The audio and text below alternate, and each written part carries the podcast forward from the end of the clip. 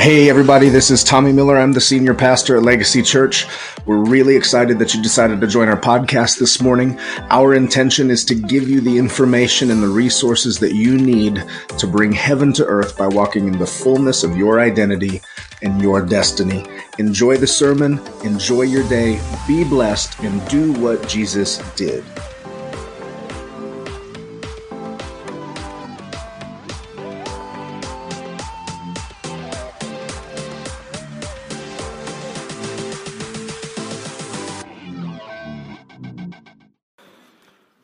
I want to recognize a few folks before I jump into the word. Um, first, did you guys notice a, an extra body up here on the worship stage this morning?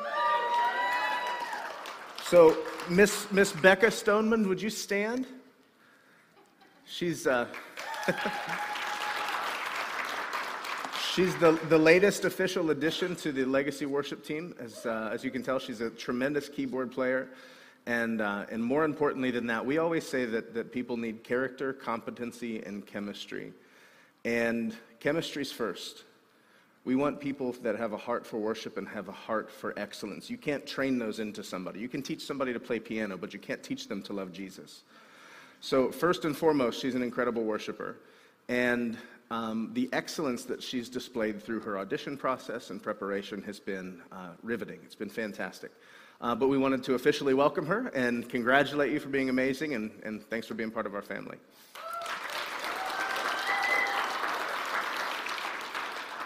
Second, we just got a text message from our friend Juanetta in Arizona.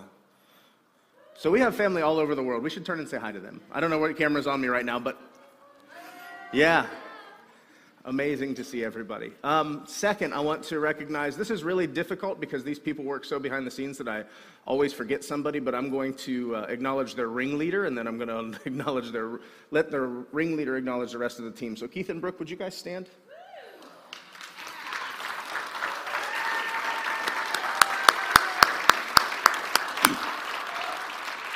So, Keith, Keith and Brooke, yeah, let's, I like this. Yeah.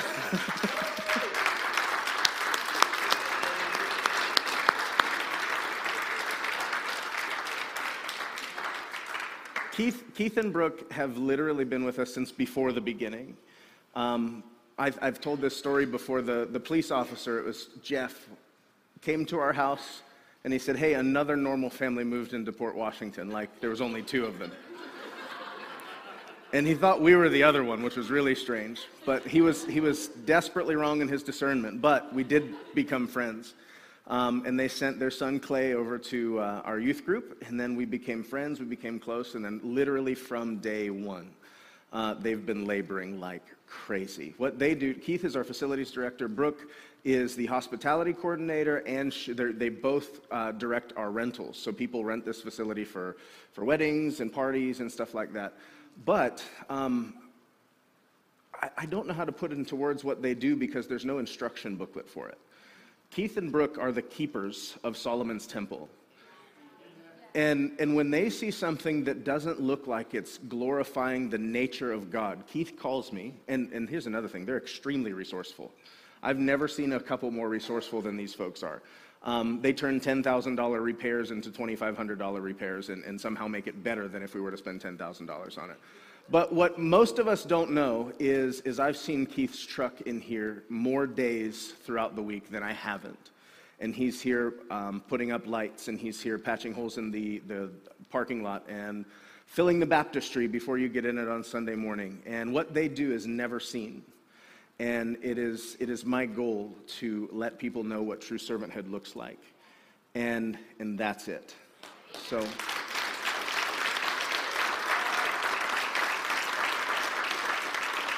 There, here, here, as of late, what they've been doing requires a whole lot of extra hands. So I offered to buy them lunch the other day, and they, they said, Yeah, you, you can, but we really enjoy being together. So after church, like 15 or 20 of them have been hanging out and working, putting up lights. By the way, we're getting new lights in the parking lot.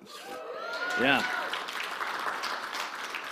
But uh, I don't know, Keith, would you, could you guys kind of acknowledge who's been hanging out with you guys doing these things throughout the week? Here, here, do this. do this. We want the people online to know too. Awesome. Thank you, everybody. Um, it's actually uh, it's a pleasure, and it's uh, it's just wonderful to be in our own building. Right. I mean, we've been praying and working towards this forever. Um, but I have to say a huge thank you to uh, Chris and Mandy Porter. Amen. E- Every step of the way, everything we ever need. Uh, Chris and Mandy started to have their own company, Porter Network Cabling, and they put in tremendous amount of hours during the week getting this business up and running, but yet always available to show up. Um, it doesn't matter if it's nine o'clock at night; they come in. Um, so huge, huge thank you to you guys. Love you so much. Amen. Brian Thaxton family. Um, Sundays, Sundays after church, hours upon hours chasing wires, chasing uh, electrical issues. Uh, I can't even tell you the stories. Um, uh, Alex, if he's here today, I haven't seen him. Um, uh, tremendous help, great electrician, um, helping us get everything lit up around here. Um, people are going to know where Legacy Church is. Yeah. We're going to be a bright, bright, bright spot in Tuscarawas County. Um, and James working on security, uh, crawling through attics, crawling through dirt, dust, chasing down wires. I mean, it's just, it's just tremendous. And everybody gives not for any type of recognition, just because they love all of you guys. We're all family, and uh, we're here just to to make God's God's house shine. So Amen. I appreciate everything. I'm sure Brooke would like to thank some of her greeters and housekeeping. No, okay. Well, we, have a tremendous greeting team. You guys see their smiling faces every Sunday, and uh, it's it's not a, a job that is for recognition. It's just because they truly love all their family here, love everybody, and want to welcome them into family. So appreciate it. Thank you all so much. Love you guys. Thanks, Riddles.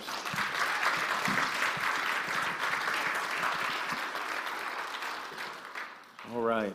Um, I, I hear stories, and I the, the next series that we do is going to be called Rechurched. And it's, it's understanding God's fundamental idea for the local body. And one of, one of the things that, that is true about church, and I'm going to kind of shoot myself in the foot by saying this, is everything that you create a program for creates a counterfeit of what heaven desires to be authentic. Does that make sense? So every time I say something like this, we end up getting like a correction from heaven, but I'm going to go ahead and say it anyway. We don't have a small group ministry. The reason we don't have a small group ministry is because that, that community, small community, should be the natural byproduct of being Christ like, right? People often say, like, what small group can I join? And the response is, be relationally mature and make a friend. you know? what I'm saying is that no program that, could, that we could ever create produces what these people get to experience. And they don't know the stories that I hear. I do know that Chris Porter uh, got called out kind of on a midnight call, and he was, he was by himself, and he was crawling through attics with flashlights, and lo and behold, he sees another flashlight and tool belt show up at like 10.30 at night. And uh, it wasn't, I mean, it was for, for, for Chris, it wasn't a church job. They were just friends, and Keith showed up brought him coffee and just said, hey, what can I do to help? And uh, those things can't be produced by forcing it through programs. Those, those kind of relationships take effort, they take mutual covenant commitment, and, uh, and it's way better than, uh, than us assigning you a group of like minded and demographic related people that you can meet with every other week. Um, but I highly recommend that you make friends. And, uh, and the intention of heaven is that we would be a, a strong bonded community where out of the many, we build small little macrocosms of heaven that involve some very tight knit friendships like they get to display. Amen? All right.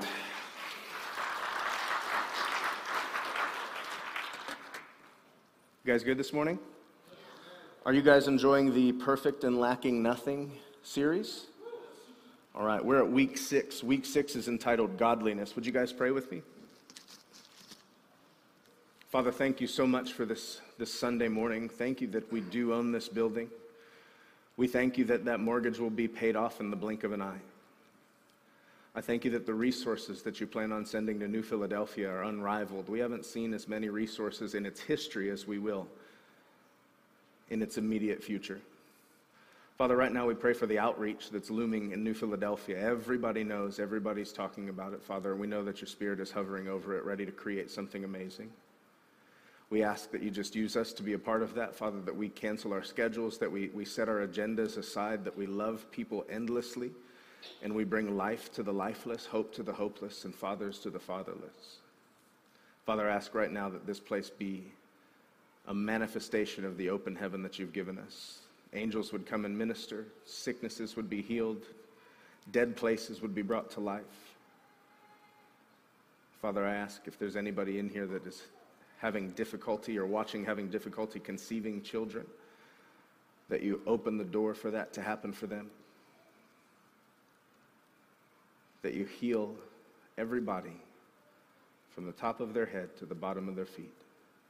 In Jesus' name, amen. All right, you guys ready? Okay, so the method that we've been working through for the last six weeks is I give you a little bit of theology regarding union, and then we jump into this passage in 2 Peter chapter 1.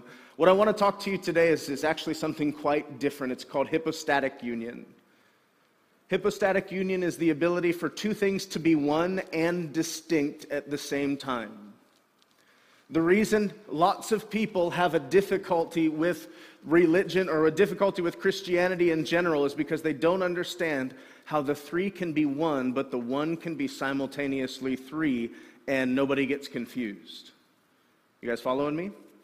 This is wildly important. Let me explain why. Every single human being in here has the same destiny. And every single human being in here has a different destiny. And that can be simultaneously true since we have understanding of hypostatic union, the ability for two things to be one yet distinct at the same time.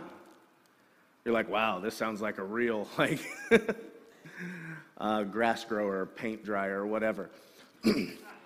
Here's the deal the Bible says that our intention, the intention of you coming to this church, there is one reason that you come here, and it's to be brought to the measure of the stature of the fullness of Christ. Every single one of us is being birthed into the measure of the stature of the fullness of Christ. But the intention is that each one of us would remain a unique expression of Christ that allows a unique aspect of Christ to manifest specifically in us. Our identities are like a fingerprint. No two are alike, but they're all the same. You okay with that?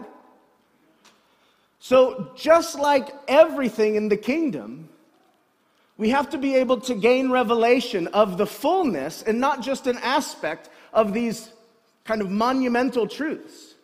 Because in union, check this out, which we've been talking about every week for five weeks, there's equality. In my opinion, Christians are very good at being different than God. Christians are not very good at being equal with God. Paul in Philippians 4, he said, I've learned to be abased and I've learned to abound. How many of you think you have learned to abound?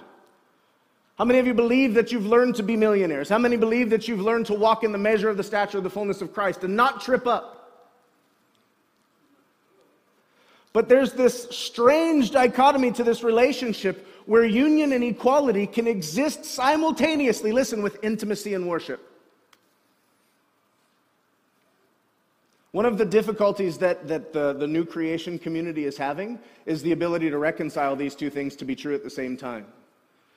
In, in the circles that I'm, that I'm internationally involved in, I hear some of the dumbest sayings that you could ever imagine coming out of a Christian's mouth. And they, they sound something like this. Have you ever heard that, like, because the two became one, right? That's true, right? Second Corinthians says, because you believed on the Lord, the two became one spirit, right? That's union. Because of that, I hear new, new creation teachers saying that I'll never worship anything other than myself. Right? Tremendous revelation of union, horrible understanding of distinction. Right?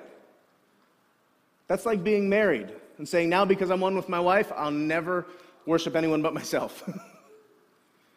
the two become one, but the two remain distinct. And because they're distinct, now there's an intimate relationship of affection that can go back and forth between the two.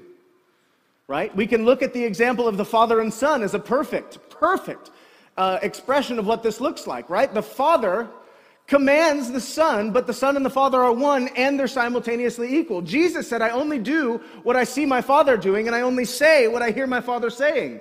He said, I can do nothing of my own. God said, I can do nothing of my own. Because God is dependent on God, because God understands that the two are simultaneously in union, yet simultaneously distinct.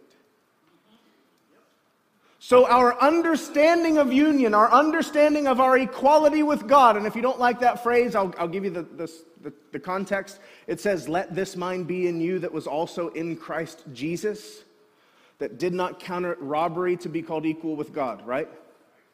So, if your union produces arrogance instead of intimacy, then you just don't get it yet. Because while being distinct, you become the bride of a tremendous bridegroom. You become a son of an incredible father. You become a king under the lordship of the King of Kings. The two are one, but the distinction creates intimacy. Get it? So, finding how to navigate union on earth, right? You, you are literally God's representation on earth. What creation experiences when it encounters you should be the Father. If creation comes to you and says, Show us the Father and it'll be sufficient for us, just like they did to, to Jesus, you should be able to say, If you've seen me, you've seen him. Make sense? Sometimes when we start delving too far into this revelation, and please don't lose this revelation, you have to keep this revelation. But with this revelation, you have to have a healthy understanding of distinction. The two are one, but the two are distinct. And because the two are one, they have equal, co equal authority, power, and value. But because they're distinct, they're able to enter into a romance together. Get it? You sure? Are you sure? Because there's a lot of this.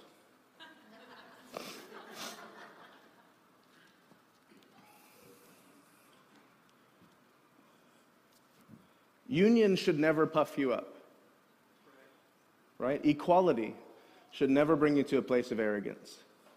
Equality should bring you to a place of intimacy. And if equality causes you to lose your heart for worship, then you misunderstood it.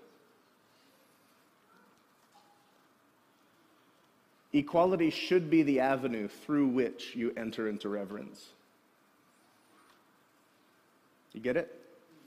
You want some marriage advice?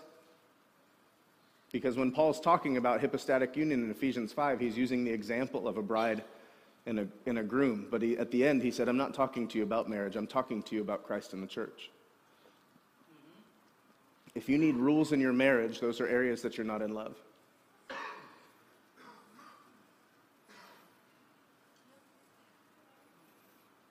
And if you're willing to do something to your partner that offends their heart, and they have to place a rule there, that's an area that you're not expressing love. Rules are how to be in a relationship when you're not in love. The day that I have to make a rule in my house that my wife's not allowed to cheat on me, something's very, very wrong. Right?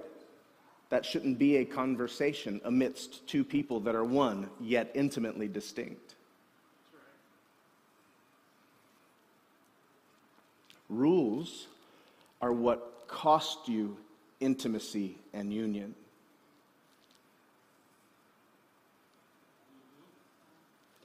The moment that you think you have to follow a rule to gain approval, you're confessing separation.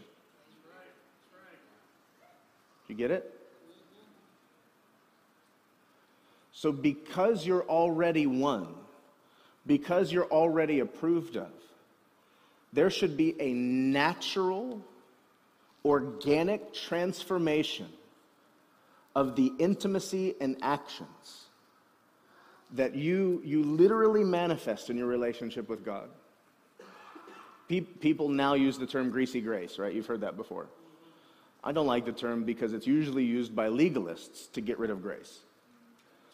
But the reality is, there's, there's a theological understanding that it is goodness, kindness, and long suffering that leads to repentance.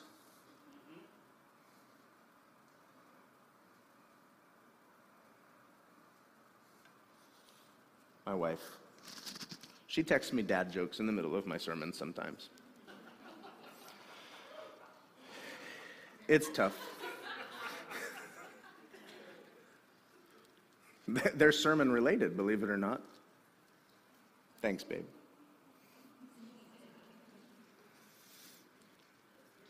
If your union doesn't lead to intimacy, then you don't understand it. Okay? It's goodness, kindness, and long suffering that leads to repentance. How many of you have ever had somebody change their behaviors when you judge them? If you have, it's, it's momentary behavior modification, and then it immediately changes. But what happens in the kingdom is goodness, kindness, and long suffering is the avenue through which somebody enters into union. And when they enter into union, then the distinction is where they display intimacy and reverence. There was this, this moment between the Old Testament and the New Testament where, where a definition changed. As a matter of fact, you, you really should watch out for this because oftentimes a, a Hebrew word in the Old Testament is translated to an English word that fits the context of the Old Testament. The problem is, is that in the Greek language, there is a completely different philosophy behind the Greek language and the Greek understanding, but we don't have enough English words to translate these things to. The English word fear, for example, right? In the Old Testament, it commanded you to fear the Lord. In the New Testament, it rebukes you for fearing him the way that he was feared in the Old Testament. In the Old Testament, the word fear meant trembling and dreadful admonishment. In the New Testament, it means love, awe, and reverence. The reason that there was a transformation of the way that word is interpreted is because the relationship with God changed in the covenant that he was in. So it will cost you everything. Hear me out. If you fear God according to the Old Testament under the New Covenant, you'll lose everything. But the New Covenant will cause you to fear God, but not like it was in the Old Testament. It'll cause reverence. Reverence is an amazing word. It's one that, that has been completely baptized and Christianized to mean bad things. But the word reverence means that your attitudes, actions, and thoughts would organically change in the light of love. Make sense? That's reverence. Right? I'm desperately in love with my wife. I don't want to offend her. She has no rules for me. But I don't want to hurt her heart because I know her heart. She and I are one. I forget what happened. We were in the living room the other day. And she looked up like this, and I went, I already took care of it. She goes, okay, and then looked back down.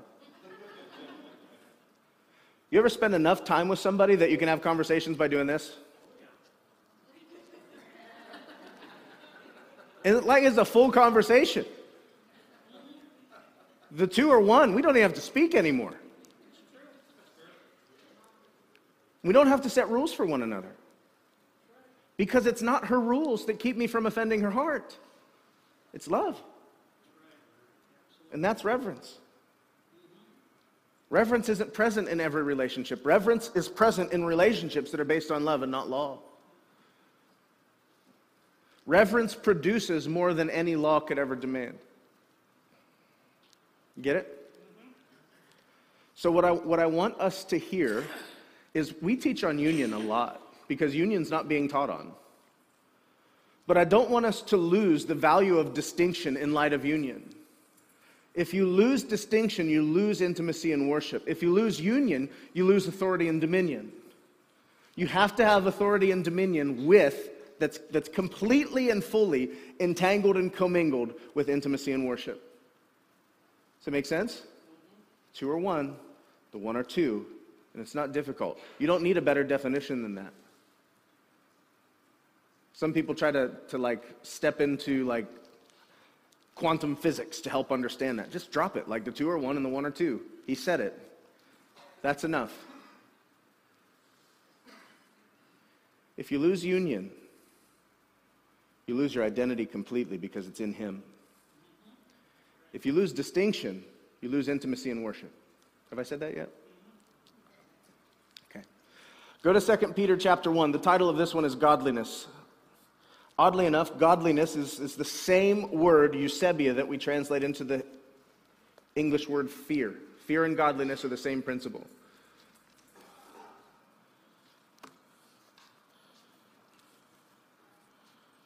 Say amen when you're there. I'm going to read it twice. I'm going to read it in the New King James Version, then I'm going to read it out of the Mirror translation. I haven't done this for you yet. I've been trying to kind of spin this diamond one angle every week so we get something new out of it. 2 Peter chapter 1 verse 1 says Simon Peter a bondservant an apostle of Jesus Christ to those who obtained like precious faith with us by the righteousness of our God and Savior Jesus Christ. Grace and peace be multiplied to you in the knowledge of God and of Jesus our Lord, as his divine power has given us all things that pertain to life and godliness. Through the knowledge of him who called us by glory and virtue, by which we have been given, given to us exceedingly great and precious promises, that through these things we may become partakers of the divine nature. Every week so far, we've stopped to meditate, kind of chat about what it means to be a partaker of the divine nature. Religion makes you an observer or a beholder of the divine nature. The kingdom makes you a partaker. Do you understand the difference? You can behold cheesecake, or you can partake. And in only one of those would you leave satisfied. Get it? You are not intended to be a beholder of the divine nature. You are intended to be a partaker, which means that it benefits you. It's exemplified in you. His is yours, right? Having escaped the corruption in this world through lust, but also for this very reason, give all diligence to add to your faith virtue, to virtue knowledge, to knowledge self control to self control, perseverance, to perseverance, godliness, to godliness, brotherly kindness, and to brotherly kindness, love. If these things are yours and abound, you'll never be barren or unfruitful in the knowledge of our Lord Jesus Christ. He who lacks these things is short sighted even to blindness, and has forgotten that he was cleansed from his old sin. Therefore, brethren, let even be more even diligent to make your call and election sure. For these things, if these things Excuse me, if you do these things, you will never stumble, and an entrance will be supplied to you abundantly into an everlasting kingdom of our Lord and Savior Jesus Christ. Okay, can I read a different translation to you? Okay, pay attention to this one. This one's really, really well done. I'm Simon the Rock, bondman and ambassador of Jesus Christ, and we're in this together. God's faith sees everyone equally valued and justified in Jesus Christ our Savior. God's desire is that we may now increasingly be overwhelmed with grace as His divine influence within us has become fully acquainted with the awareness of our oneness. The way He has always known us is now realized in Jesus, our Master. By His divine engineering, He gifted us with all that it takes to live life to the full, where our ordinary day to day lives mirror our devotion and romance with our Maker. His intimate knowledge of us introduces us to ourselves again and elevates us to a position where his original intention is clearly perceived. This is exactly what God always had in mind for us. Every one of his abundant and priceless promises pointed to our restored participation in our godly origin. This is his gift to us. In this fellowship, we have escaped the distorted influence of the corruption of cosmic greed. Now, the stage is set to display life's excellence. Explore the adventures of faith. Imagine the extreme dedication and focus of a conductor of music. How, would, how he would diligently equate himself with every individual voice in the choir, as well as the contribution of every specific instrument to follow the precise sound represented in every single note in order to give maximum credit to the original composition. This is exactly what it means to exhibit and partake of the divine nature. You are the choir conductor of your own life. Familiarize yourself with every ingredient of faith that unfolds. See there now elevated you are from and from within this position. Here you will realize your inner strength and how fully competent you are to prevail in patient perseverance in the midst of any contradiction. It is from within this place of enlightened perspective that meaningful devotion and worship ignite. In worship, you'll find a genuine fondness for others. At the heart of everything that faith unfolds is the agape love of God. While you diligently rehearse the exact qualities of every divine attribute within you, the volume will rise in ever increasing gusto, guarding you from being ineffective and barren in your knowledge of the Christ life, displayed with such authority and eloquence in Jesus. If anyone feels that these things are absent in their life, they're not. Spiritual blindness and short sightedness has only veiled them from you. This happens when you lose sight of your innocence. Therefore, I would encourage you, my fellow family, to make every immediate effort to become cemented in the knowledge of our original identity, revealed and confirmed in the lo- logic of God. Fully engage these realities in your lifestyle, and you will never, ever fail. Is that good?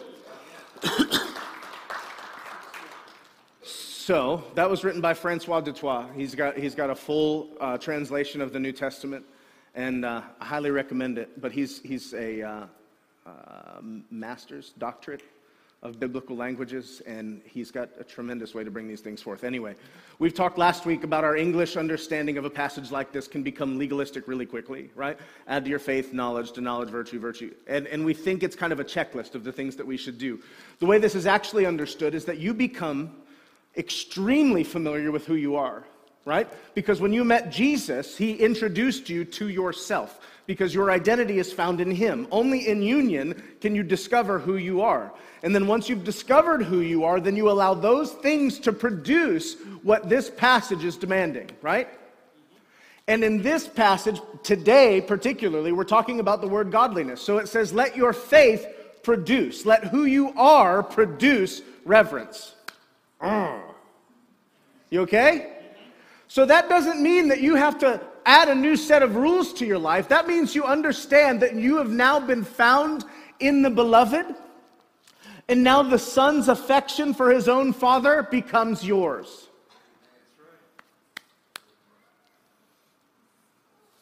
I don't like to, to reduce things to like principles, but if I were to reduce this to a principle, don't do anything to the father that the son wouldn't do. That's what it would look like if you allowed your character to produce your reverence. You would never do anything to the Father that the Son wouldn't do.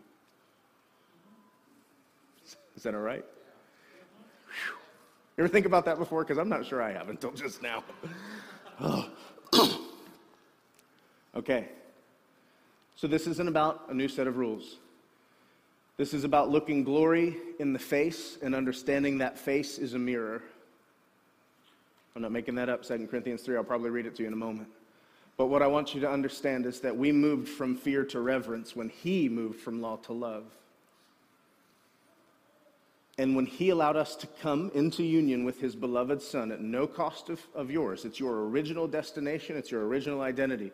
You are in Him before the foundation of the world. Once you've discovered that, now that is, is enabled, that enables you to birth reverence. I want to show you something else. I wasn't planning on this, but go to 1 Timothy.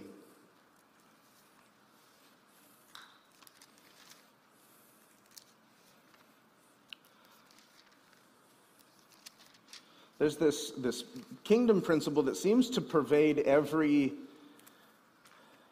every facet of life. It is, if it's true in heaven and then you implement it on earth, it has this way of transcending every principle possible. Uh, 1 Timothy chapter 2, verse 2. Ooh, that doesn't sound right. It's because it's not. Hold on. Oh, that's because it's 2 Timothy. You guys stay where you're at. I'm in the wrong place. 1 Timothy 2 2. Okay, ready? I'm going to read verse 1. It says, Therefore I exhort you, first of all, that supplications, prayers, and, and intercession and giving of thanks be made for all men, for kings and all who are in authority, that we may lead a quiet and peaceable life in all. You guys reading it? Oh, 1 Timothy 2 2. Yeah, promise. I went to 2 Timothy also. That's why I was so confused. I told you the right things, I went to the wrong things. okay, I just, I just want to show you a trick. Okay, this isn't about, this isn't a, what the passage is about, but I want to show you what this looks like. Okay, um, it says that I exhort, first of all, that supplications, prayers, and intercessions and giving of thanks be made for all men, for kings and all who are in authority, that we may lead a quiet and peaceable life in all godliness and reverence, right? Godliness, the word that we're talking about, eusebeia, is, is the way that you approach God, okay? And the word that they translate reverence is actually the opposite. I don't want to say it's the opposite. Um, godliness is what you offer to God. Reverence in this passage is becoming worthy of that same thing. Does that make sense? Okay, so it would be, it would be nice. Uh, how do I say this the right way? Um, what if we lived in a community where everyone revered one another? Right? Reverence. Um, it was a, a response to love that produces Christ's nature in you. So the reverence that you offer to God causes you to live a lifestyle that is worthy of being revered. That's what this passage is saying that the transcendence of the reverence that you offer becomes the reverence that you're worthy of. Okay? You get it because you're doing this thing again. This, this is a transcendent principle. First John, you don't have to go there, but under like I, I showed this to a guy at a coffee t- coffee table one time, and it completely blew his mind, changed his life. Right? So legalists love to pull that passage out of First John that says, If you love me, keep my commandments. Right? It's not about grace, it's about behaviors. Right? Did I do it right? Do I need to hoop at the end? Yeah. the, the, literally, the next line says, But we loved him because he first loved us. Right? So reverence is the byproduct of love that was offered unconditionally, right? So we love him if we keep his commandments, but keeping his commandments is actually the response to being loved unconditionally in the first place. Right? So it doesn't start by gaining acceptance through your obedience. It's the fact that you were accepted in the beloved from before the foundation in the world. And once you come to the understanding that when you see him, you see you, then your characteristics change because the way you revere the Father now becomes the, the, the pedestal or the platform that you live from. And now people see you not doing anything to the Father that the Son wouldn't do to him either. It kind of puts you in a position of influence, doesn't it? People start to respect and revere the life that you've led. Makes you qualified for things. Does it make sense? Okay. Only got one thing to do before we shut her down. Actually, here, this is how this always goes. Those are today's notes. You're going to get 2 Corinthians 3.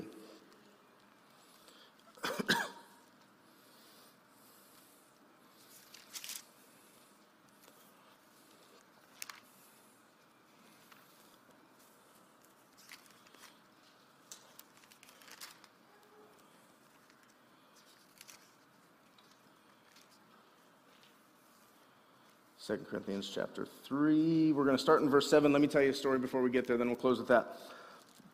Uh, Shanda and I were at a conference eight years ago with uh, Guy Pei. Guy Pei was just in Ohio last week. I don't know if you saw anything online. Did you, did you guys get to go see him? Oh, he's amazing dude. Him and his wife Ilka are just larger than life. I think they're still going to 120 nations a year. Could you imagine traveling that much? Not for me, man. No way. But anyway, he's like, nine foot tall, maybe like 6'10, but still. and his wife is 6'3. Her name's Ilka. Like, you can't be short and have that name. you can't fit in that name unless you're solid 6'3. But anyway, so my wife and I were there. I was playing guitar, and, and we, we took some of our, our team and leaders with us, and uh, we were waiting in line because I was at the lowest part of my ministry. I had prayed for a young man that, uh, that had spinal meningitis, that had two weeks to live. I prayed for him, and while I was there, he died. It Takes the wind out of your sails real quick, right? So I was, I was not mature enough to handle that kind of disappointment. And we get, we've, we've got 20 people behind us, 20 people in front of us, and we're doing what you do, right? You want to talk to the pastor.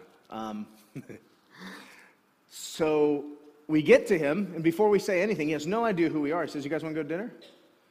I'm like, um, yeah, yeah, if you want an earful. But he had his driver bring the car around. We met down at Applebee's. And, uh, and he's like, So how's it going? I said, Well, I'm, I'm ready to hang it up. How are you? And he's like, What happened? And I told him the story. He's like, That just happened to me like five years ago. He said, I, I literally was flown to South America to pray for a, a dying kid who had two weeks to live. He said, I laid hands on him and boop, flatlined. I was like, What'd you do? He's like, What do you think I did? I did the same thing you're doing. He said, I canceled my itinerary, I stopped reading my Bible, I started you know, having a, a little personal pity party that lasted forever. I'm like, So what happened? He said, I became a son. I was like, Tell me more. It's like I realized that my performance never gained nor lost God's affection for me. In the moment that you realize that you're a son and no longer a slave, like that's in the Bible. You don't have to call yourself a slave of God. That's, that's dumb, and it's old covenant. He says you literally, you're no longer a slave, but an heir, right? Because you're a son of God. So, so this happens, and all he does is introduces me to this language. That's all that happened. When I realized that it was possible to step into sonship with the Father of the universe, the creator of all, my life changed forever. And I was like, oh. So even if I preach a sucky sermon, still likes you, which doesn't happen. Even, I mean, we, we agree on this, right? It used to before I learned that I was a son. Now, not on the table anymore. You mean I can mess up? You mean I can fear? I can fail? I can do all of these things, and never once does my DNA change? Does the fact that I'm a blameless, sinless Son of God change? And the moment that he said those words, everything changed for me. I started getting more revelation while I slept than when I studied. I started seeing more healings because I walked in the room than I did whenever I prayed fervently over a sick person. Shanda and I were on the phone with our best friends. Their, their daughter was about to go into an ear surgery, and all we said was, No, she's not. All we said, and I think we even actually typed it, we didn't even have to vocalize it. They took her in for surgery, and the doctor's like, Well, I don't know what happened, but she's fine now. And when you're no longer under the, the bondage of pressure and slavery, things change. Hmm. That's when you make the switch from fear to reverence. God is not interested in any way. Listen, you are completely unpunishable do you like that? Punishment is not in your future. All punishment is not part of the Father's nature. You all right? You with me? So I stepped into this and I told my wife, my poor wife, man, she dealt with me when I was under the bondage of, of performance. We'd be at the YMCA. The YMCA would be packed out. We had amazing teams where like everything was hopping. We were the coolest thing in town. And We'd leave, and I'm like, they're all to leave. Shanda's like, oh my God, why? Why now? I'm like, because I suck. like, oh, it was the worst thing ever. I'd preach and then be depressed for six and a half days and be like, I can do this. And then I'd do it again and be like, nope, still suck. And then just fall right back into that terrible cycle of performance. The day I became a son, I stopped caring what you think, and I knew that he already approved of me.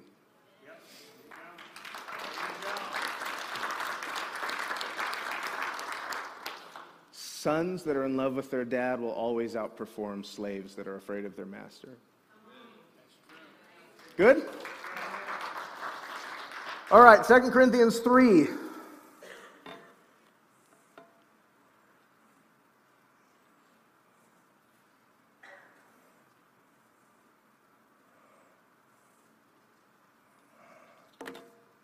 Chapter 7, verse 7.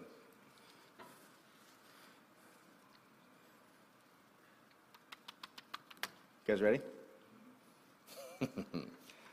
I love this. How many of you like the law of Moses? Me neither. Isn't that an old country song? Oh, I'm sorry. Okay.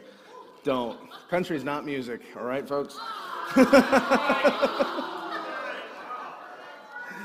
hey, I will die on that hill, okay? Second Corinthians chapter 3 verse 7.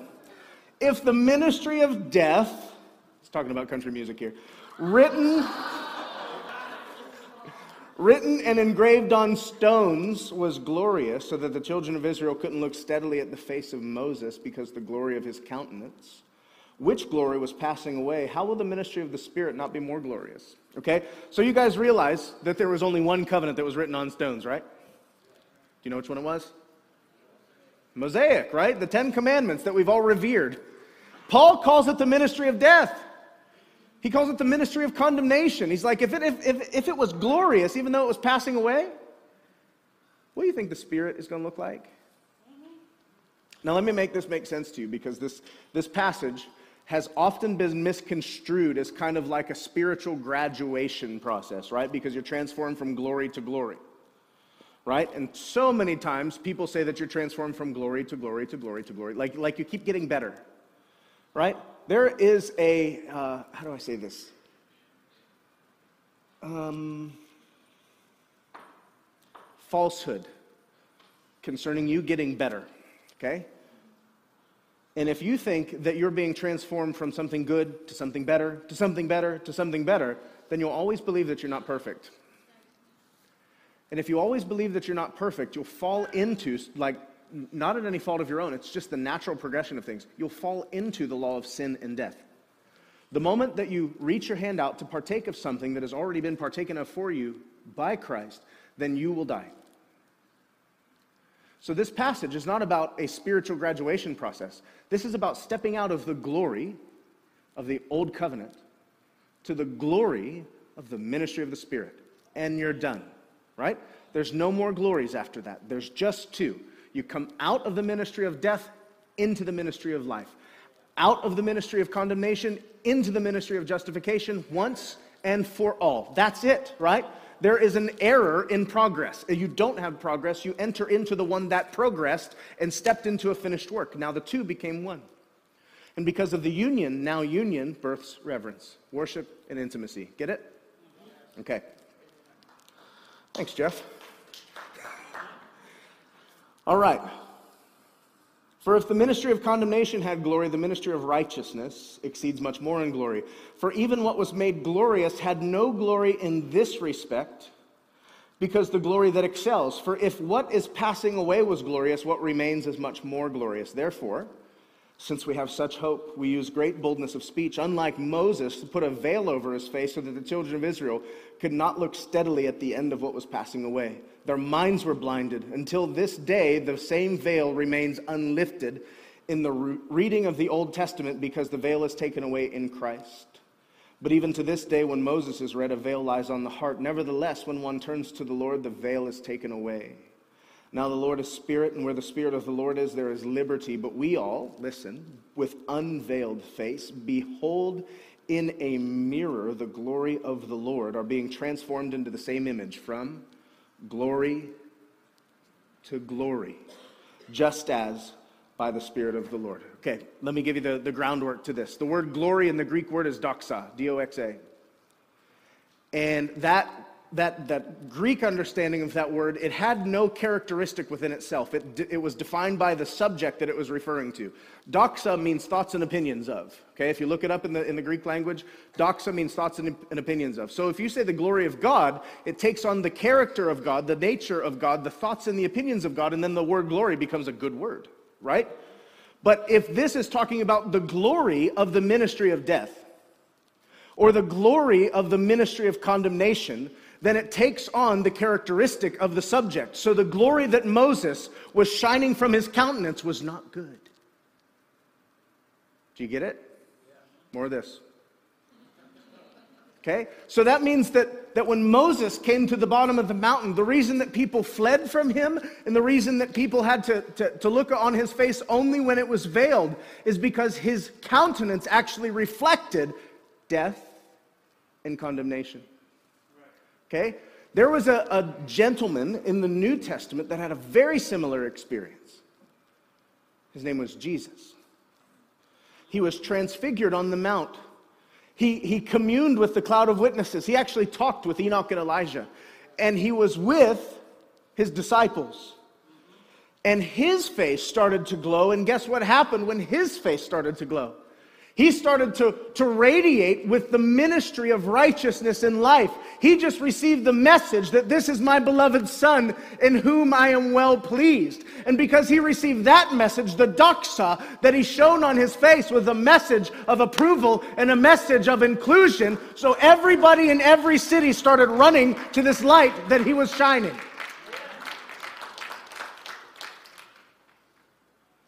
The ministry of death struck fear into the hearts of the children of Israel. The ministry of life struck reverence, awe in light of love. When you allow this moment, okay, this moment is the moment that I've been talking about the entire time. When you behold the glory of God, I want you to, might take you a little bit long. You guys know how to use your front facing camera, right? Okay, that's our new mirror. Mirrors are becoming kind of outdated. Right? I don't know what happens if you break one of these, though. Is it still seven years? seven years of payments, not bad luck, right? so it says that you beheld the glory of the Lord in a mirror. Okay? The glory of the Lord is Christ in humanity. And you are being transformed into that same image. From glory, the old one, to glory, the new one. Just once, forever, just by the Spirit of the Lord. Stand with me.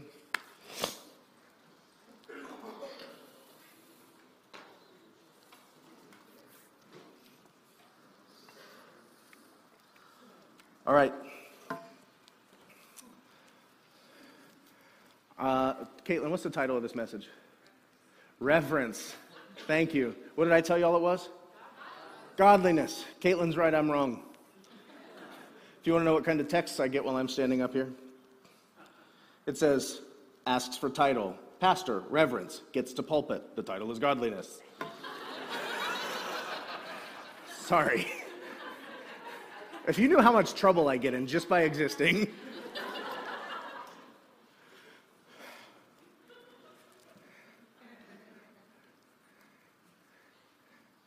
The, the mystical and new creation community is so good at understanding union. I never want our understanding of union to take away from the intimacy that we have with the Father. There is, there is a perfection, and here's, here's something else that I want. Uh, this is kind of a, I don't want to call it a shameless plug, but I think, I think what I've learned about distinction has come from my wife. My wife is a professional counselor, and she literally teaches people to be the unique expression of Christ that God has set them here to be. So, understanding that we all have the same destiny, we're all coming to the measure of the stature of the fullness of Christ. But the beauty of the body of Christ is that nobody can do or provide what anyone else can. You are a unique expression of God. As a matter of fact, I think that's what we need to talk about, and we're closing. I heard Steffany Gretzinger say one time that she, her, her biggest struggle in life was she had two fears one that she was too much, and the other is that she's not enough. It's an, that, that's a profound statement because all of the ladies that I talk to, like, am I too much? Am I not enough? How can you have both fears at the same time? Because you haven't embraced the fact that God made you you. And He has not made you to be anyone else. He may have made you powerful. He may have made you passive. He may have made you introverted. He may have made you extroverted. If you go around comparing yourselves amongst yourselves, you will kill yourself because you will never be satisfied with who God created you, you to be. You are the fingerprint of the divine, and there is absolutely no one else in the world that can contribute what you contribute. Ah.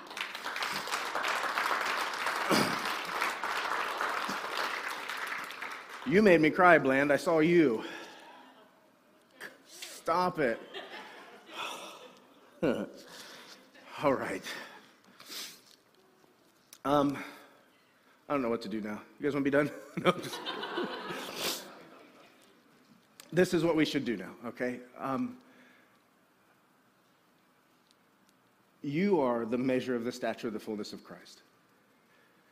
And you not only get to reap the benefits of being one with the divine, you also get to be in, in a divine romance with the very one that you were created in and making sure that the two of those things are ever present, you realize that the romance that you offer the Father is actually inspired by the character that you've been given by Him.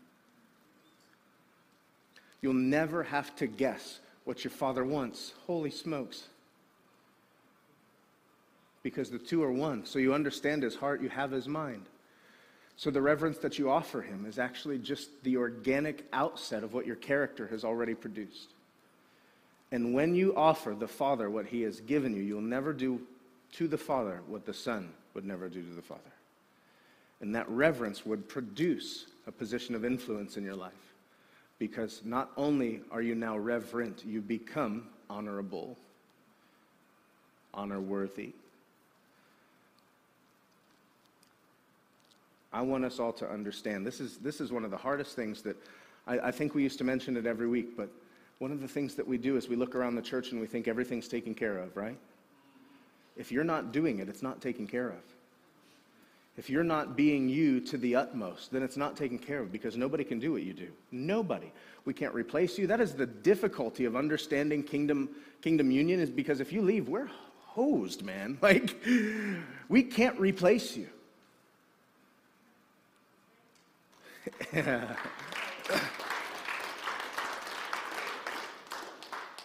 You're irreplaceable. And that's what I want you to leave with today. Can I pray for you? Father, thank you so much for this understanding of divine union and divine distinction, this, this hypostatic union that allows us to be one with you and in love with you. Father, we thank you that the, the partaking of the divine nature produces character, produces thoughts, produces attitudes in us, and only when we become short sighted do we forget that those things are ours and abounding. Father, remove our short sightedness, remove our blindness today. Father, let us look into that mirror and partake of your glory. And when we see us, we see you. When we see you, we see us, Father. And allow that union to be the, the, the nature that we operate from, not that we try to strive for. Father, we thank you for Legacy Church. I thank you for this incredible group of people. And we can't wait to see what you desire to do on Friday for the Brian Welch event. Father, we lift that event up before you right now. We ask that you come like a rushing wind. Let something happen here Friday that has never been seen in all history nor creation, Father. Let people come by the tens of thousands. We will find ways to get the word to them. Father, we ask these things in Jesus' name, and everybody said, Amen. Give him a shout this morning.